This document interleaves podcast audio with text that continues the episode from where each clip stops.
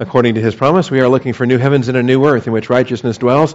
Therefore, beloved, since you look for these things, be diligent to be found by him in peace, spotless and blameless, and grow in the grace and knowledge of our Lord and Savior, Jesus Christ. Our growth comes through the Scriptures. Join me, if you would, in uh, Matthew chapter 4. Matthew chapter 4. And I may even back up a little bit and do Matthew chapter 3. What are the highlights in the life of Christ? And if we're going to use the month of May to kind of review 10 years worth of study, that's not a lot of time for an awful lot of classes. But when you think through what are the things that really jump out at you in the life of Christ? From last week we talked about Gabriel and how he showed up and announced the birth of John the Baptist to Zechariah, how he announced the birth of Jesus to the Virgin Mary. And those were some of the early, early classes that we dealt with 10 years ago in this in this series. But then you think about the whole ministry from the baptism in the River Jordan to the to the uh, early Judean ministry to the Galilean ministry, walking on water, feeding 5,000. Uh, you think about the parables that he taught, the Sermon on the Mount. You think about um, the Olivet Discourse. Of course, that's late. Driving out the money changers from the temple. You think about all these things. Um, raising Lazarus. Okay, what are the highlights that jump out at you in the in, and then of course the cross and the resurrection and the appearances and the ascension and session we have been fed an awful lot and when you think of the big picture of everything um, this is a study that's going to bless us for years and years to come. I mean, the rest of our lives. We can keep going back to this study, keep going back to these episodes, bring up these notes, listen to those classes. And uh, so for the month of May, I want to use, at least be- between now and the Africa trip, I want to use these Wednesdays to um, kind of review some of these things, remind ourselves of what the Lord has blessed us with.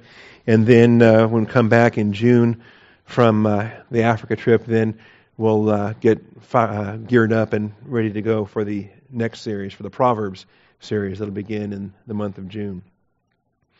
All right, let's open the word of prayer, asking God the Father to sanctify our thinking and to bless our study of His truth today. Shall we pray?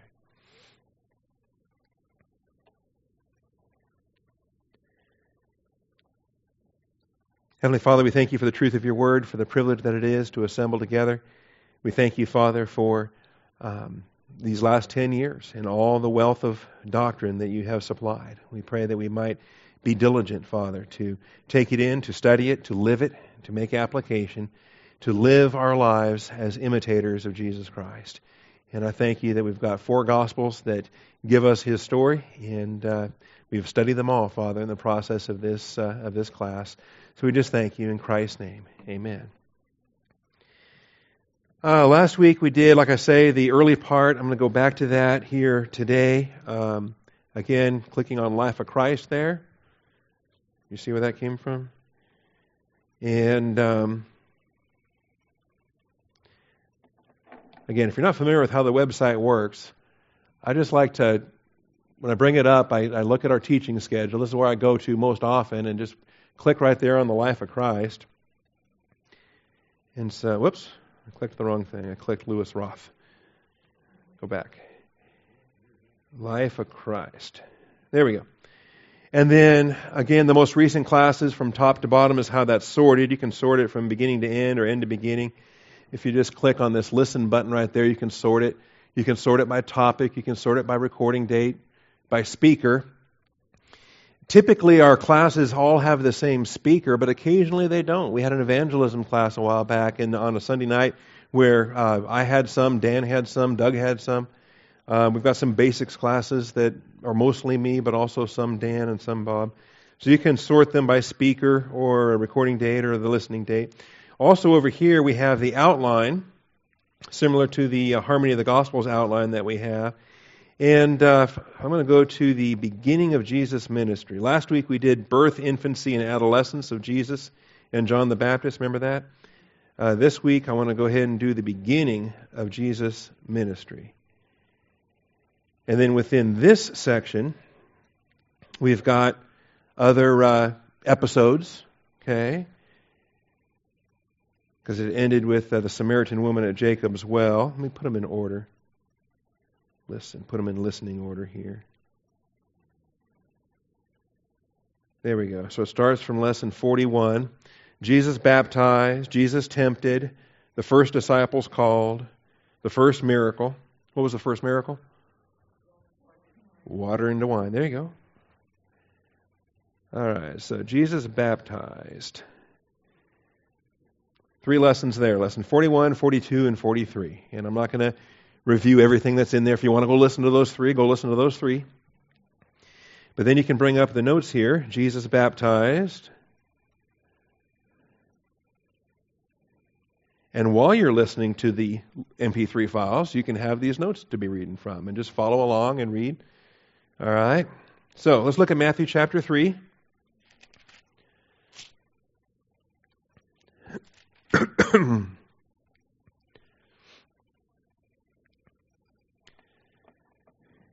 Interestingly enough, this is the message of the forerunner that the kingdom of heaven is at hand. In those days, John the Baptist came preaching in the wilderness of Judea, saying, Repent, for the kingdom of heaven is at hand. There's that repent message. Remember, we studied this recently when it came to the Great Commission episode the, in the, uh, before the ascension. Repent is not a gospel message. Repent, he's not shouting at unbelievers, telling them to repent. He's talking to Jewish believers with a frame of reference for the coming kingdom that they need to adjust their thinking, adjust the, their, uh, the conduct of their life in conformity with the kingdom that's at hand. And that's what they're going to be preaching in the tribulation as well. What uh, the forerunner, the herald, is going to preach there in the tribulation as well to repent. For this is the one referred to by Isaiah the prophet when he said, The voice of one crying in the wilderness, Make ready the way of the Lord, make his paths straight. The repentance preaching is to prepare the coming citizens of the kingdom for the coming king. It has nothing to do with giving the gospel to an unbeliever and bringing somebody to a saving knowledge of Jesus Christ. All right, so all uh, Jerusalem was going out to him, all Judea and all the district around the Jordan and they were being baptized by him in the Jordan River as they confessed their sins. Nothing to do with getting saved, okay? People try to take that verse and say, well, you're not saved until you confess your sins publicly and you get baptized and you go through all. They twist this verse into their understanding of what it means to, uh, to be saved, what it means to receive eternal life and not go to hell when you die. All right? But you guys know better. Right, you know that they are identifying with the herald and they are being baptized by the herald. They are publicly repenting, they are publicly confessing, and they are publicly declaring that they are ready to enter into that kingdom when the king arises. But when he saw many of the Pharisees and Sadducees coming for baptism, he said to them, You brood of vipers, who warned you to flee from the wrath to come? This message is not for you. You're not even saved. You're a bunch of unbelievers. You brood of vipers. You're children of the devil. This message is not for you. This repentance activity is not for you. Until you are saved, then you can bear forth, bring forth fruit in keeping with repentance. But until then, you got no business being here. That's what he says in verse 8 bear fruit in keeping with repentance. If you truly are saved, come back when you're saved. And do not suppose you can say to yourselves, We have Abraham for our father, for I say to you, from these stones, God is able to raise up children to Abraham. He's not impressed with your lineage, okay? Your racial, uh, your racism or anything else.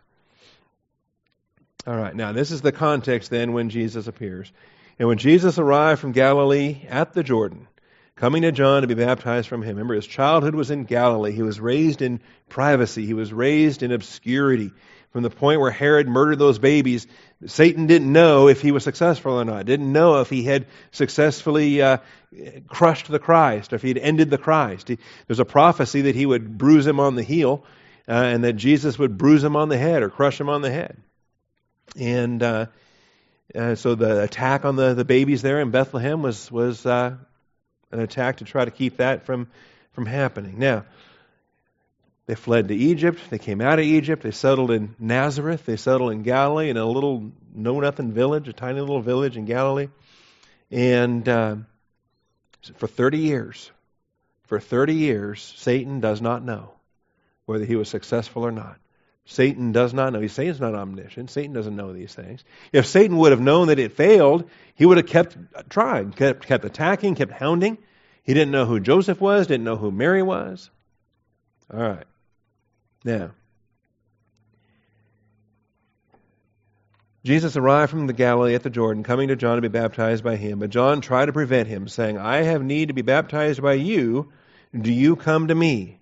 Now, with respect to John's baptism, he's right. With respect to um, having a citizen of the kingdom confess their sins and repent and orient to the king and, and humble themselves for the coming kingdom, John's right. Jesus should not take part in that baptism that John himself would be a subject of that kingdom who needs for the king to baptize him. Okay? But Jesus is not coming to have a baptism of repentance. He's not, his baptism is different than all those that preceded him. All right. Jesus answered and said to him, Permitted at this time, for in this way it is fitting for us to fulfill all righteousness. And so he submits himself, he humbles himself to something he does not need. He identifies with his citizens, the citizens of this kingdom. He's the king, but he's going to identify with his kingdom. He's going to identify with his citizens, identify with those who need the king. And this identification is very similar to what he does in coming to earth in the first place, where he identifies with sinners. He identifies with you and me. He takes our place so that in identification with us, he can be our substitute on the cross. All right? The identification is very important. So, as you look, follow along in the outline here. Um, point one there John the Baptist undertook a wilderness preaching ministry as herald of the Christ. His proclamation, repent, that is, change your thinking. It's not an emotional thing, it's rational, it's thinking. Metanoeo. The nous is the mind or the thinking. Uh, regret is a different animal. Okay, we've taught that. For the kingdom of heaven is drawn near. The explanation is it is arriving, it is imminent, it is about to be unveiled. His clothing and his diet were very reminiscent of Elijah, and I don't think that's an accident. He deliberately dressed that way. Uh, he is the forerunner. Elijah is promised to come back. Uh, at the end of Malachi, Elijah is promised to come back. We saw that last week. He will be a herald. It's just that he's going to be a herald of the second advent, not the first advent. Okay, John uh, John comes in the spirit and power of Elijah as a uh, forerunner and a herald. He enjoyed unparalleled response to his preaching as great multitudes came out of Jerusalem, Judea, and the Jordan region in order to be baptized. This likely followed. Uh, now it's interesting. All the commentaries that try to tell you that that uh, they stole this from a Judaism practice that they stole this from a practice that the Jews would use when they would take a Gentile convert and proselytize them and, and bring them into the uh, Jewish faith, into the observance of Judaism. Unfortunately, I think it's not accurate. I believe that Judaism's baptism likely followed 70 AD. We, have no, we cannot prove, and it's not even likely that it took place prior to 70 AD, that that was a Jewish ritual and, and that they actually probably ripped off the Christians when they were baptizing their proselytes and forcing them to identify with Israel. And even the, uh, the, um, the, the, the, the, details are different too, because you don't, in the, in the Jewish proselyte baptism, they dunk themselves. They're not dunked under by somebody else and then brought back up by somebody else. Uh, a, pro, a, Gentile proselyte to Judaism would self dunk and uh, come back up. Anyway. There are uh, records of the Essenes at Qumran that do precede the, John the Baptist, but their rites also are different, and their message was different. So, anyway, I put those notes in there so that you can contrast it in case you're reading Edersheim or you're reading somebody else who's trying to defend the, the, the baptism practice as somehow an adaptation from a Jewish practice. I think it's the other way around. All right, when the religious leader showed up to participate, he confronted them he confronted them. He wasn't shy about confronting them. In fact, this is very much uh, reminiscent of Elijah before the prophets of Baal. He challenges them. He says, My God is mightier than your God, and what are you even doing here? All right. This is the role of an Old Testament prophet. This is the role of an, of an Elijah or a, a Nathan or a Samuel, all right, or a John the Baptist. That they were Old Testament prophets, and they God would send them to kings, to leaders, to uh, directly confront false teaching. Okay? This is kind of an attitude that I believe crusading type Christians want us to have today. And they're kind of mad when we don't. You know, that somehow today as in the church we should be, you know, hey, I'm the I'm the pastor of Austin Bible Church, right? I should I should exercise God's authority and march down there to the Capitol or walk right into the governor's office and, and tell Rick Perry the, you know, whatnot. Okay? and, and uh, well, that's a philosophy of ministry that comes from the Old Testament pattern of a prophet of Yahweh to the covenant nation of Israel. That is not a philosophy of ministry that has any New Testament justification. Okay? And uh, in fact, I think just the opposite. I think 1 Corinthians makes very clear secular courts are secular courts. The church is the church. And we handle us in this flock, in this local assembly. This is our jurisdiction. And we, comp- we, we are competent to constitute the highest court of this jurisdiction. And those judges out there are no account to us, just as we're no account to them. All right. Anyway, I think this uh, issue here and with uh, the confrontation, people want to, or, or even uh, going back to the prophets of Baal, and uh, and that we're not going to engage in that activity today. John the Baptist understood that his ministry was temporary, and the one who was coming would perform a greater baptism. The one who was coming would perform a greater baptism. Now, in Matthew 11, or Matthew 3 here, verses 11 and 12, I baptize you with water for repentance. But he who is coming after me is mightier than I, and I am not fit to remove his sandals. He will baptize you with the Holy Spirit and fire. With the Holy Spirit and fire. So John knew that his was temporary and Jesus would be permanent and eternal. He knew that there was a contrast of the lesser and the greater. He knew that he must decrease and Jesus must increase. But in connection with this baptism now, his winnowing fork is in his hand, and he will thoroughly clear his threshing floor, and he will gather his wheat into the barn, but he will burn up the chaff with unquenchable fire. And did Jesus do that in First Advent? Did he march around with a winnowing fork and start whooping on people? No. Did he baptize with the Holy Spirit during his first advent? No. Did he baptize with fire during his first advent? All of this is second advent. This is all the second advent of Jesus Christ, the culmination of, the Armageddon campaign, the victory over the Gentiles, the victory over Satan, the bringing in of the kingdom. To bring in the wheat into the barn is bringing in the, the, the remnant, the believers, into the millennial kingdom. And the burning of the chaff with unquenchable fire is when the unbelievers are removed and thrown into hell at the beginning of the millennium. The separation of sheep and goats, the separation of believers and unbelievers. None of that is first advent. It's all second advent. And none of that is day of Pentecost, start of the church. Okay? Don't try to look at that verse and say, oh, baptism of the Holy Spirit, that's what we have in the church age. Yes, we do have the baptism of the Holy Spirit in the church age, but not the baptism of fire. This is the baptism of the Holy Spirit and of fire. And this is second advent with the winnowing fork. This is the separation of the wheat and the chaff. Okay, so don't fall for it when people try to tell you because see, here's the thing. They say, "Oh, that's the Holy Spirit." "Oh, I have the Holy Spirit." It's got to be the same. No. Similarity is not identity, particularly when the differences don't allow the identity. And that's what we have here. So, um, the one who was coming, the coming one, would perform a greater baptism. If you want more on that, Malachi 3, uh, verses 2 and 3. Likewise, Joel 2, verses 28 and 29.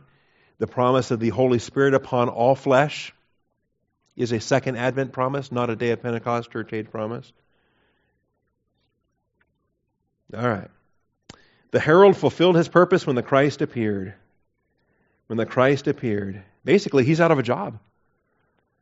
The, from this day onward, I mean, John the Baptist, he was born for this purpose to herald the Christ. And when the Christ appeared, he's done. Okay? So, Jesus arrived from Galilee, verse 13. And uh, John tried to prevent him. He said, I'm retired now. I'm done. I need to be baptized by you. All right. So permitted at this time, Jesus answered, said to him, Permitted at this time, for in this way it is fitting for us to fulfill all righteousness. Then he permitted him. And after being baptized, Jesus came up immediately from the water, and behold, the heavens were opened, and he saw the Spirit of God descending as a dove and lighting on him. And behold, a voice out of heaven said, This is my beloved Son, in whom I'm well pleased. I don't know how it could be any more clear than this, right? You got Trinity, you got the Father with the booming voice, you got the Holy Spirit in the dove, you got Jesus in the flesh standing right there. There's, there's your Trinity. You've got uh, the herald, the forerunner, announcing this is the Christ. God says this is the Christ, and so he begins his earthly ministry. The herald fulfilled his purpose when the Christ appeared, Matthew 3 13 through 17. Jesus was sinless and perfect. He had no need to be baptized as a visible sign of his repentance. But he did so anyway in order to identify with his brethren. I mean, there was nothing to confess. Well, you know, somebody like me would take all day standing there spilling my guts, all kinds of stuff. But Jesus, nothing to confess. All right, dunk me under. You can imagine how short does that go? It's like clearing customs. You walk up there, you hand them your little slip you filled out, and say, "I've got nothing to declare." And they say, "Okay, welcome." You know, and they stamp your passport and do whatever. You know? What was he going to confess? There's nothing. He's sinless. He's righteous. He is the righteous Holy One that has come to deliver Israel. Like I say, everybody else that was coming, they had they had stuff to confess. They had all kinds of stuff to confess as they were identifying with the coming kingdom. Uh, the scripture on this, Isaiah 53:12. We can look at that briefly. We're familiar with that. It's the final verse of Isaiah 53.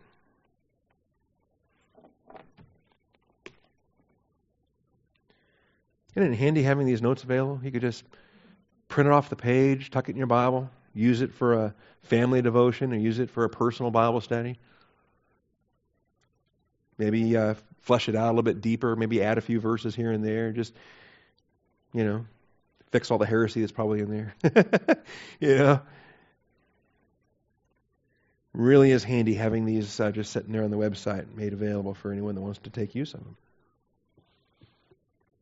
All right, Isaiah 53:12. Like I say, it's the last verse. I don't want to get lost in this, or I'd spend the whole hour teaching Isaiah 53. But he dies, he rises again.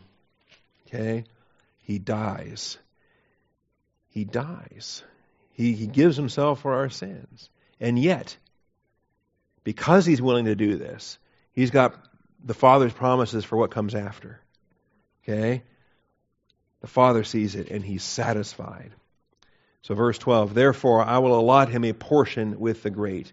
He will divide the booty with the strong, because he poured out himself to death. Because he died, the Father has an eternal future for him that is greater than anything anyone else will ever enjoy. He poured out himself to death. He was numbered with the transgressors. Yet he himself bore the sin of many, numbered with the transgressors, identified with, accounted. Remember imputation? We are accounted. He is accounted as one of us. And all of our unrighteousness was accounted to his account. He himself bore the sin of many and interceded for the transgressors. It was necessary to identify with his brethren, to identify with sinners. And so he does so. Both the Holy Spirit and God the Father testify to his sonship. Both the Holy Spirit and God the Father testify to his sonship. We read that in Matthew 3 16 and 17. Uh, the Holy Spirit descends as a dove. The, the voice out of heaven says, This is my beloved Son, in whom I am well pleased. This relates back to Isaiah chapter 42. The fact that it's God Himself that comes God Himself, the Son and the chosen one. Isaiah 42. Behold my servant, whom I uphold, my chosen one, in whom my soul delights. I have put my spirit upon him. This is the public anointing of Jesus Christ as prophet, priest, and king, as the anointed one, the chosen one, the servant that is going to redeem humanity. He will bring forth justice to the nations. He will not cry out or raise his voice, nor make his voice heard in the street. He's not promoting himself. He's not a celebrity. A bruised reed he will not break. A dimly burning wick he will not extinguish. He will faithfully bring forth justice. Say, but it's eternal justice. It is the justification of fallen humanity. It is pleasing and satisfying God the Father. It is, see, justice is such a buzzword today, and the people want equal rights and women's rights and gender rights and gay rights and all these everything else. They want justice in in education. They want uh, social justice. Everything's justice this, justice that, and it's a bastardization of the term. There is one absolute standard of righteousness, one sovereign God of the universe who can administrate the universal justice for all eternity.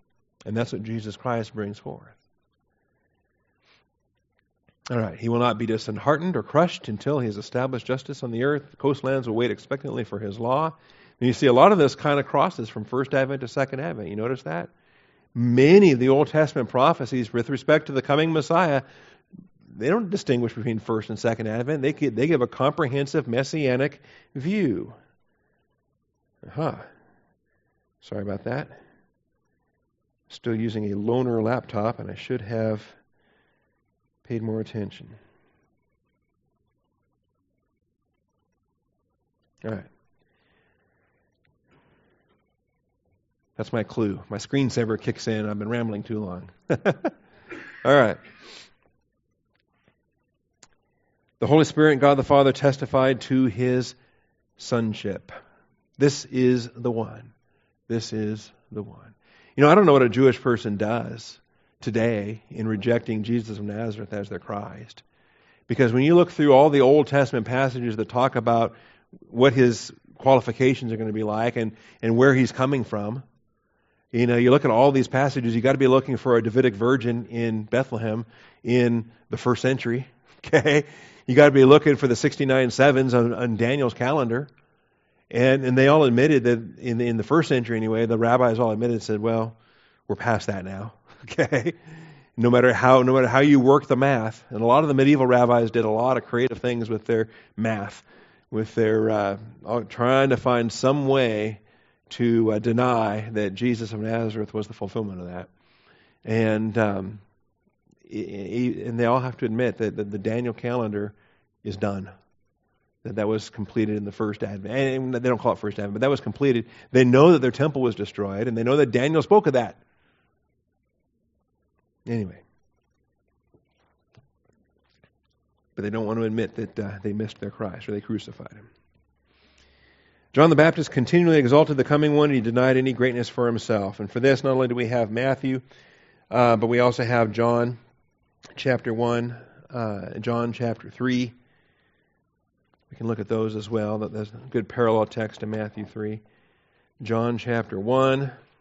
I'm not the Christ. Okay. John 1:19. This is the testimony of John when the Jews sent to him priests and Levites from Jerusalem to ask him, "Who are you?" And he confessed. We talk about making the good confession in the presence of many witnesses. We have our own confession when we publicly stand and name the name of Christ. He confessed and did not deny, but confessed, I am not the Christ. Then they asked What then? Are you Elijah? And he said, I am not. Are you the prophet? No. That's out of Deuteronomy 18. And then the uh, fulfillment there is the Messiah. We know that, not Muhammad. All right. Then they said to him, Who are you, that we may give an answer to those who sent us? What do you say about yourself? And he said, I am, and here's the quotation from Isaiah 40. I am a voice of one crying in the wilderness, make straight the way of the Lord, as Isaiah the prophet said. Okay. Kind of fun the way we have um, Isaiah 40 there, and we were just in uh, Isaiah 42. It's like the whole gospel can be taught in Isaiah, right? Looking forward to teaching Isaiah and Jeremiah. Says me, I'm I'm just a guy getting ready for the one you really got to deal with. right? I'm a nobody. Over to chapter 3. And this is interesting too because verses 22 through 26, after he baptizes Jesus, and some of the disciples follow after, right? Why don't all of them follow after? Why do some stay with, with, with the herald? When the king is here, why hang out with the herald? And so, John 3:22, after these things Jesus and his disciples came into the land of Judea and there he was spending time with them and baptizing. Notice though, that was still water baptism. That wasn't the Holy Spirit and fire there in in uh, the region of Aenon near Salim, because there was much water there, and people were coming and were being baptized. And so this is still preaching the kingdom. The kingdom is at hand.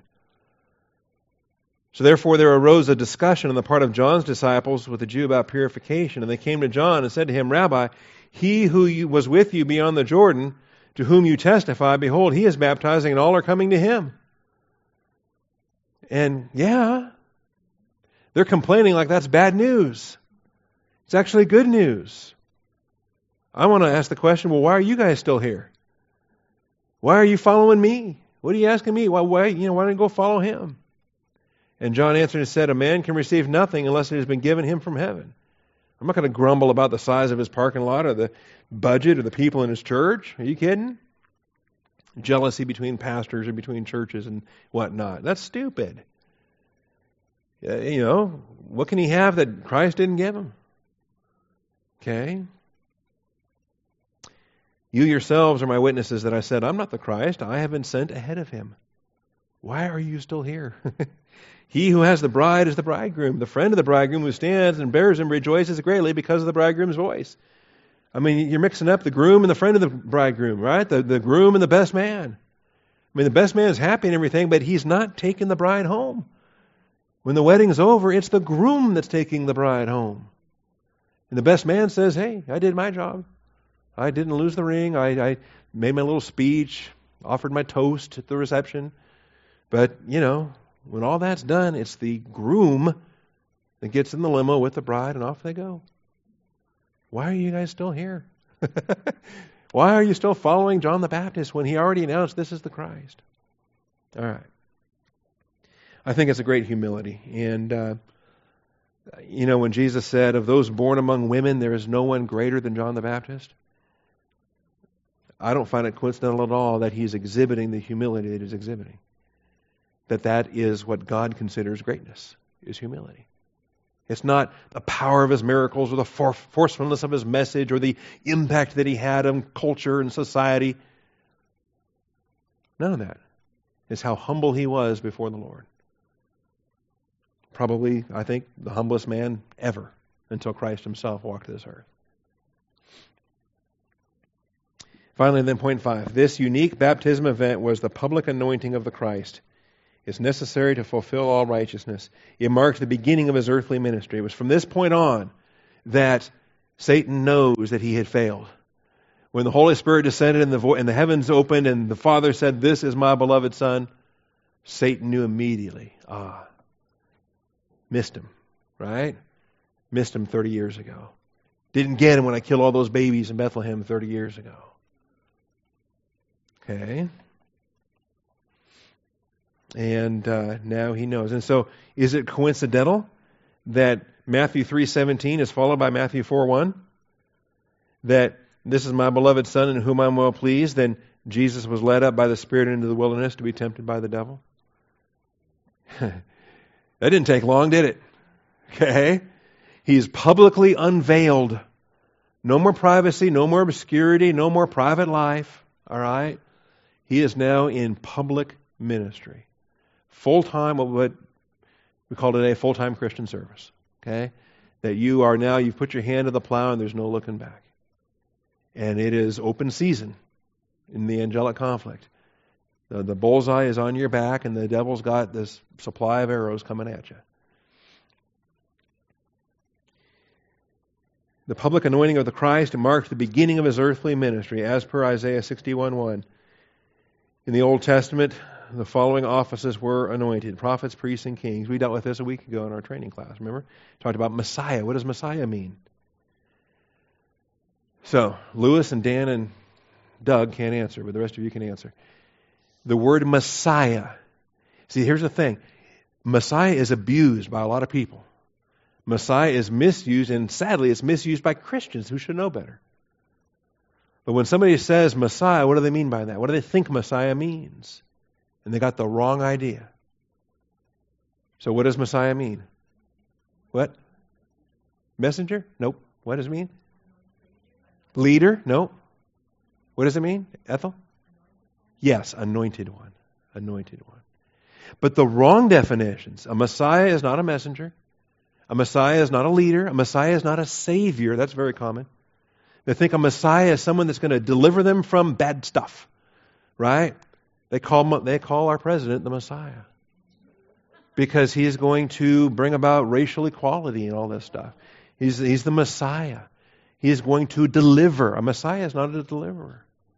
But that's how it's used in common English usage now because of, I think, Satan's desire to confuse everybody on what the Messiah really is. The verb mashach means to smear, to anoint, to take oil and to consecrate something, to smear, not a, not a, a political smear or a, a, reputation smear. I'm talking about um, uh, a rubbing of oil. No, not even chosen. Okay, uh, chosen often is used together with mashach, but it's not the verb to choose. It's the verb to to uh, consecrate, to smear. All right, to to apply the, the holy, the oil of holiness. And so uh, furnishings needed to have oil rubbed on it, right? Not because we're not polishing wood, but because we are anointing the furnishings with the oil of, of incense or with the oil of holiness to recognize that this is something consecrated, something special. This is not just a, a normal dish, a normal spoon, a normal uh, pan or tray it is anointed as a vessel for the Lord. Likewise, the altar, the clothing, they were anointed. The priests were anointed. The, the oil was poured over their head and smeared in their, over their, in, through their hair and on, over their head. Their clothing was anointed. The anointing with oil consecrated that person for service. Prophets were anointed, priests were anointed, kings were anointed. And if we took the time, how does that happen? Yes, sir. We are anointed. Yes. Okay, there is a gesture thing that I'm not getting with this touchpad. I'm going to quit using that. I don't know how to use gestures. Some of you people, I don't know. Someday I'm going to learn how to use touchpads, but until then I'm just going to harbor mental attitude sin against the person that invented it. Obviously a communist, probably an unbeliever.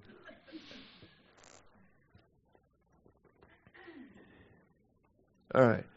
Prophets, priests, and kings. Jesus Christ is prophet, priest, and king, so he needs a threefold anointing, right?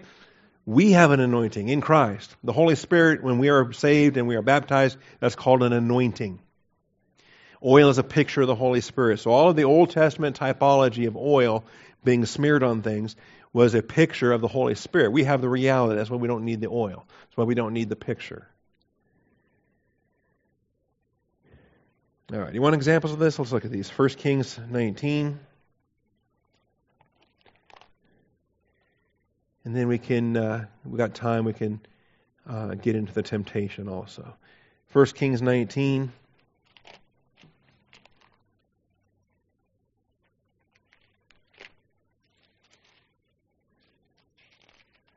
In verse 16. I mean, there's several places you can turn, but this is kind of easy. Uh, instructions here. What are you doing here, Elijah, as he's running away from the Lord? I alone am left. I've been very zealous for the Lord, the God of hosts, for the sons of Israel have forsaken your covenant, torn down your altars, and killed your prophets with a sword, and I alone am left. And they seek my life to take it away. And you're not doing anything, God. You're not helping me. You didn't help any of them. I'm hiding in this cave now. And the Lord said to him, Go. Return on your way to the wilderness of Damascus, and when you have arrived, you shall anoint Hazael king over Aram. So the agent of God publicly testifying that this is the new king, and he uses oil to do it. And Jehu, the son of Nimshi, you shall anoint king over Israel. And Elisha, the son of Shaphat of Abel Maholah, you shall anoint as prophet in your place. There's a good verse that show you that prophets are anointed. Priests are anointed. Kings are anointed. All right, so this verse we could even use for kings and prophets. Uh, priests are anointed. Exodus 28 41. Exodus 28, as they're getting instructions for the furnishings and the garments and the priesthood.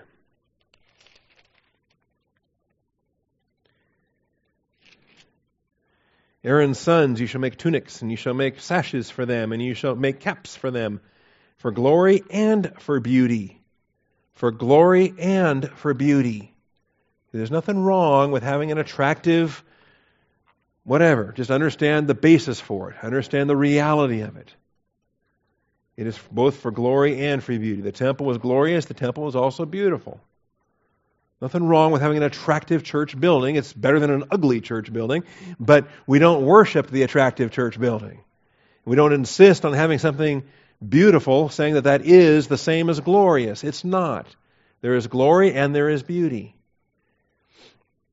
And I think in the things that we do to uh, to glorify Jesus Christ, we want to exhibit our regard, and uh, we can either exhibit a high regard or a low regard. All right.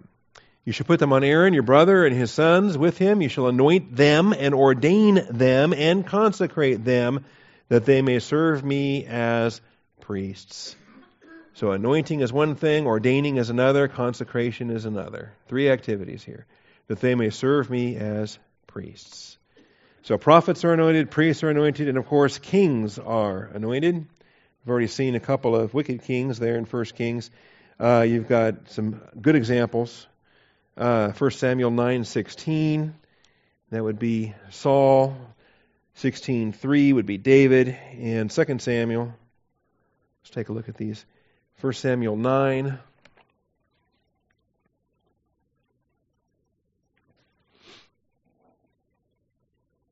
This is a great chapter, by the way. First, I'm glad, I'm glad the Lord took us here. This is a great chapter, by the way, to show you what what what's normal for the daily life of a prophet. All right? This is, this is just what it means to be a prophet for Israel. And um, Saul's father loses his donkeys, and so uh, Kish sends Saul out to find the donkeys. Says, Take now uh, one of the servants and uh, go search for the donkeys. All right. And so um, He's out there looking for the donkeys. But um, the Lord is going to um, give Samuel a warning about this. And um, he's going to tell Samuel about this time tomorrow. Uh, you're going to see this guy, and he's the guy you're going to anoint. So, um, Anyway, I think there's a lot in this chapter. Verse 15 A day before Saul's coming, the Lord had revealed this to Samuel. A day before. This is, this is how prophets would work in the Old Testament. This is, how, uh, this is how Jesus operated in the Gospels, how John the Baptist operated in the Gospels. About this time tomorrow, I will send a man from the land of Benjamin, and you shall anoint him to be prince over my people Israel. All right? And then uh, when it happened the next day, verse 17, the Lord said, Behold, that's the guy I was talking to you about, the man of whom I spoke to you. So there's no ambiguity. He told him a day ahead of time, and then the next day he said, That's the guy. And so Samuel goes over there and introduces himself and says, Hi, I'm Samuel, you're the new king. All right? Paraphrasing. But now this is this is what I'm talking about. This is Sam no one looks at this and, and thinks that Samuel is omniscient. But they read in the Gospels about how Jesus sees Philip under a, a palm tree and says, or Nathaniel says, When you were under the tree, I saw you. And, the, and they want to say, Ooh, Jesus was using his omniscience there. Or he sees Nathaniel and says, Behold, an Israelite in whom there is no guile. I don't think that was an omniscience at all. This was just Jesus operating as, a, as an Old Testament prophet. Because um, I, I tell you, he was tempted in all things even as we are.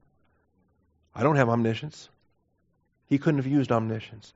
He emptied himself. He laid aside his privileges and took the form of a man. You understand, if Jesus used omniscience even one time in his earthly ministry, then he's not our substitute. He did not identify with us. He, he, and every miracle he did was the Holy Spirit's empowerment.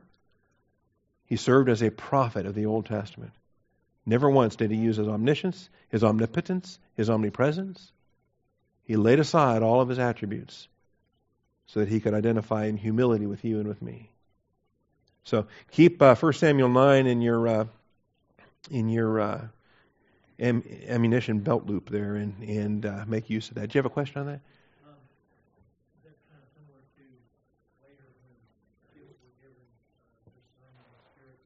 Mm-hmm.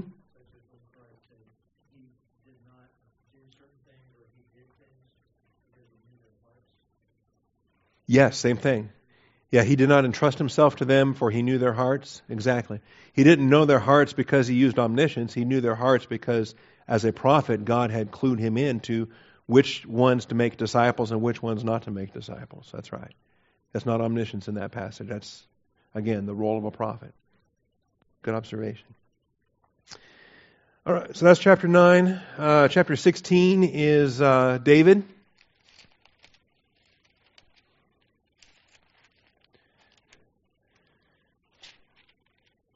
And this one makes me laugh every time. 1 Samuel 16, because at the end of chapter 15, when uh, Saul, when Samuel tells Saul that he's fired, he uh, Samuel turned to go in 1527, and, and uh, Samuel told Saul, The Lord has rejected you. I will not return with you. Saul's begging him, saying, Please pardon my sin, return with me that I may worship the Lord. Hey, let's go to church. Right? Saul and Samuel tell Saul, I'm not going to church with you. I can't worship with you. I can't fellowship with you. Uh, Samuel said to Saul, I will not return with you, for you have rejected the word of the Lord, and the Lord has rejected you from being king over Israel. And Samuel turned to go. Saul seized the edge of his robe, and it tore. There's a metaphor for you. And Samuel said to him, The Lord has torn the kingdom of Israel from you today, and has given it to your neighbor who is better than you.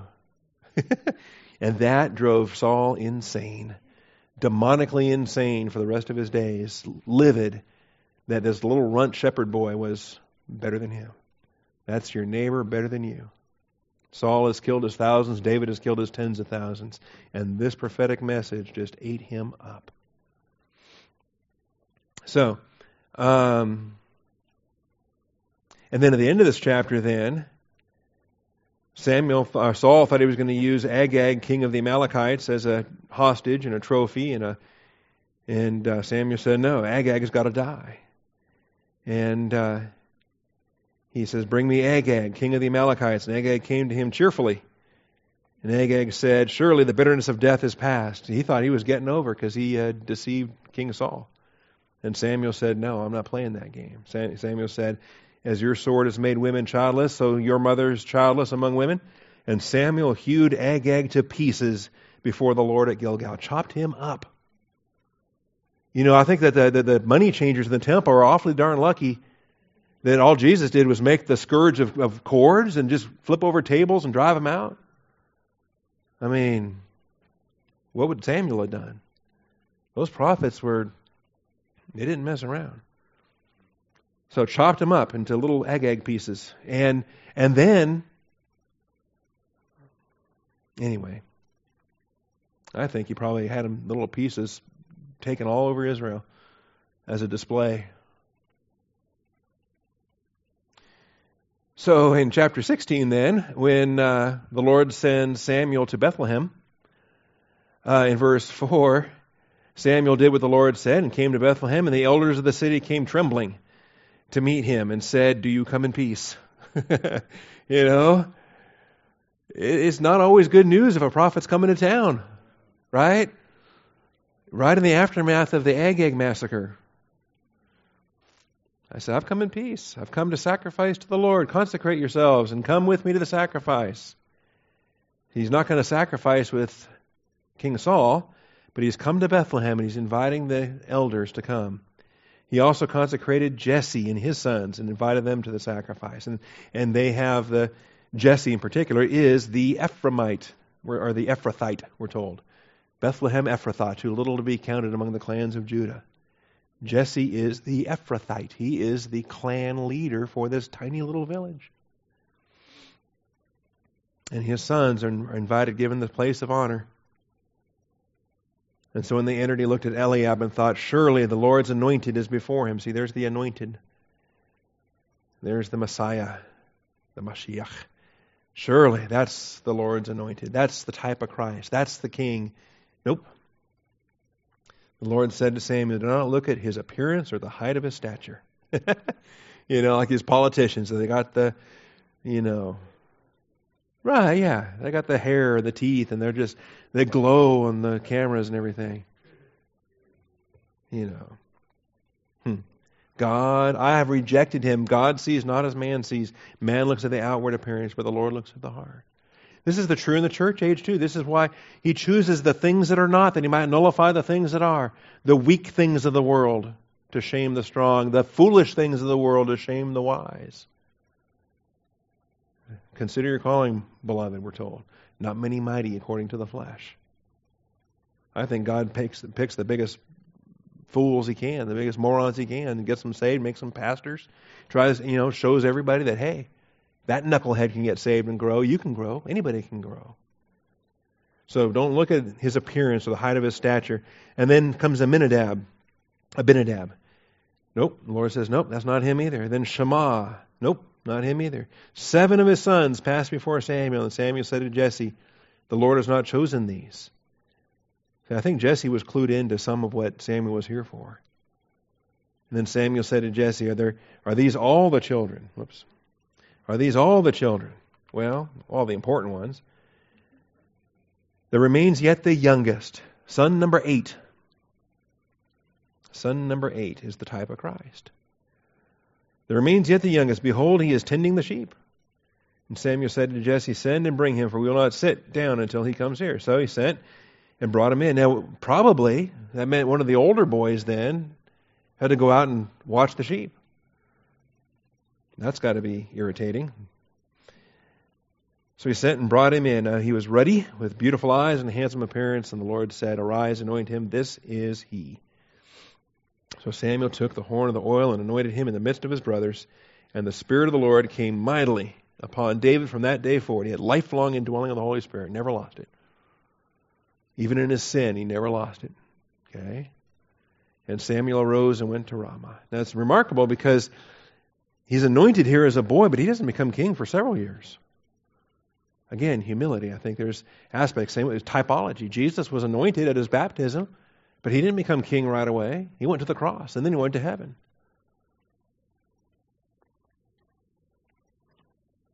Okay, well, when we uh, move on from there,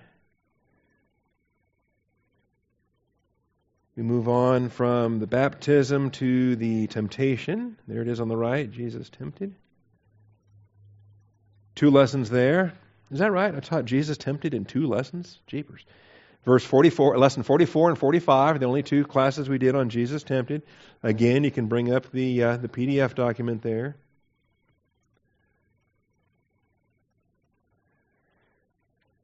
And so there's your notes from Matthew 4, Mark 1, Luke 4. And it's 1056, so I'm not going to teach the temptation of Jesus in four minutes. Um, but he is the tempter. The tempter made a number of offers, three of which are recorded in Scripture, and the Lord answered all three with Deuteronomy quotations. All three with Deuteronomy quotations. Let's try to tie it together here and wrap up with Matthew 4 I do find it interesting. He fasted for 40 days and then he became hungry. That's not how my diet's gone, but but um, I can imagine the capacity he had for worshiping the Lord, worshiping his Father, and the intensity of that. After he had fasted for 40 days and 40 nights, he then became hungry. And the tempter came and said to him, I mean, how, how weak is he at this point? How famished? What is his physiological status having not eaten for 40 days? And if you're not in the best of physical condition, how well are you to handle spiritual testing? Okay, you ever get discouraged spiritually just because you're just worn out, you're tired? And Jesus had to face these temptations with the uh, physical um, limitations. If you are the Son of God, command that these stones become bread. Uh, we had that question last Wednesday night. Ellen asked that in question and answer night Wednesday night. What class? What kind of if is this? Is it first class, second class, third class? Is this assumed to be true? Yes, it is assumed to be true. It is a first class condition. If and you are, since you are the Son of God. The devil admitted he was the Son of God. Since you are the Son of God, command that these stones become bread. I mean, it's obvious. You're hungry. You haven't eaten. You should eat. You need to eat. God knows you need to eat. Why hasn't God given you any bread? So Satan's first recorded temptation acknowledged Jesus as the Son of God. The trap was for the Son of God to use his deity for selfish reasons. You know, if, if God doesn't assign a miracle, don't do a miracle. What are you going to do? Tap into omniscience? Tap into omnipotence? You laid that aside. The trap was for the Son of God to use his deity for selfish reasons and to allow physical life needs to supersede spiritual life priorities. Just like Matthew 6:33, seek ye first the kingdom of God and his righteousness, all these things will be added unto you. But how many Christians do you know take temporal life and shove it up to the front and make that the priority? And then spiritual life, well, we'll work around. We'll we'll, we'll squeeze that in somehow. But come on, I gotta I gotta I gotta have I gotta pursue my career. I got to raise my kids. I got to I got to get married. I got to find a wife. I got to have all this social life, all this temporal life, all this daily life. And they put physical life first. Bios comes before Zoe. And Jesus said, No. Man shall not live by bread alone, but by every word that proceeds out of the mouth of God. Spiritual life comes first. When the Father tells me I can eat, I will eat, and not until. And if that means I die, then okay, that's the Father's good pleasure too. All right. Well, we got the second temptation, the third temptation, and I'm out of time. Yes, ma'am.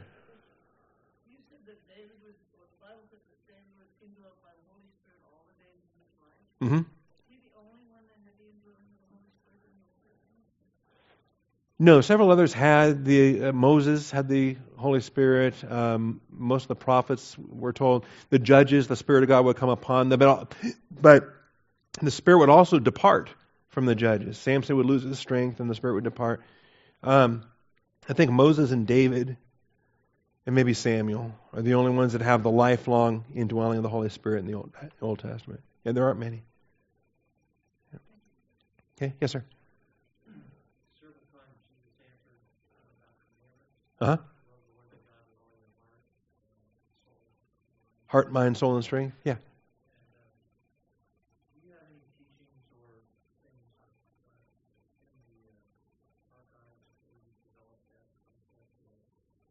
Mm-hmm. In fact, if you find that verse, find where Jesus quoted that verse in the in the Life of Christ ministry, and then look on the Harmony of the Gospels diagram, you'll see which episode covered that. And then um, I don't have my Bible software this morning, but if you find that verse, find on the Harmony of the Gospels where that episode was, and then you can navigate to that episode in the Life of Christ series, and, and it'll all be laid out right there. Mm-hmm. Yeah. Yes, ma'am. Mm-hmm. Oh, right. The filling we can lose. That's right. But the indwelling you and I can never lose. And same thing for David in the Old Testament. Because he said in Psalm, in his confession psalm, Psalm 51, he said, Do not take your spirit from me. So, but he was he was confessing his sin at that point. He said, Against you and you only have I sinned. And do not take your Holy Spirit from me. So, the indwelling. Because he'd already lost the filling. He'd already, yeah. And probably the Old Testament indwelling was different from our indwelling anyway. And so I don't think that they had a fellowship filling like you and I have a fellowship filling. They did have an indwelling as, as prophets, um, but I don't think they had filling like we do in in uh, grieving, quenching, resisting the Holy Spirit. Yeah, our filling from Ephesians four. I don't think the Old Testament had available. So, Okay, thank you, Father, for this day, for your faithfulness, for sustaining my voice through the uh, 62 minutes of this class. Thank you for all your glory. In Christ's name, amen.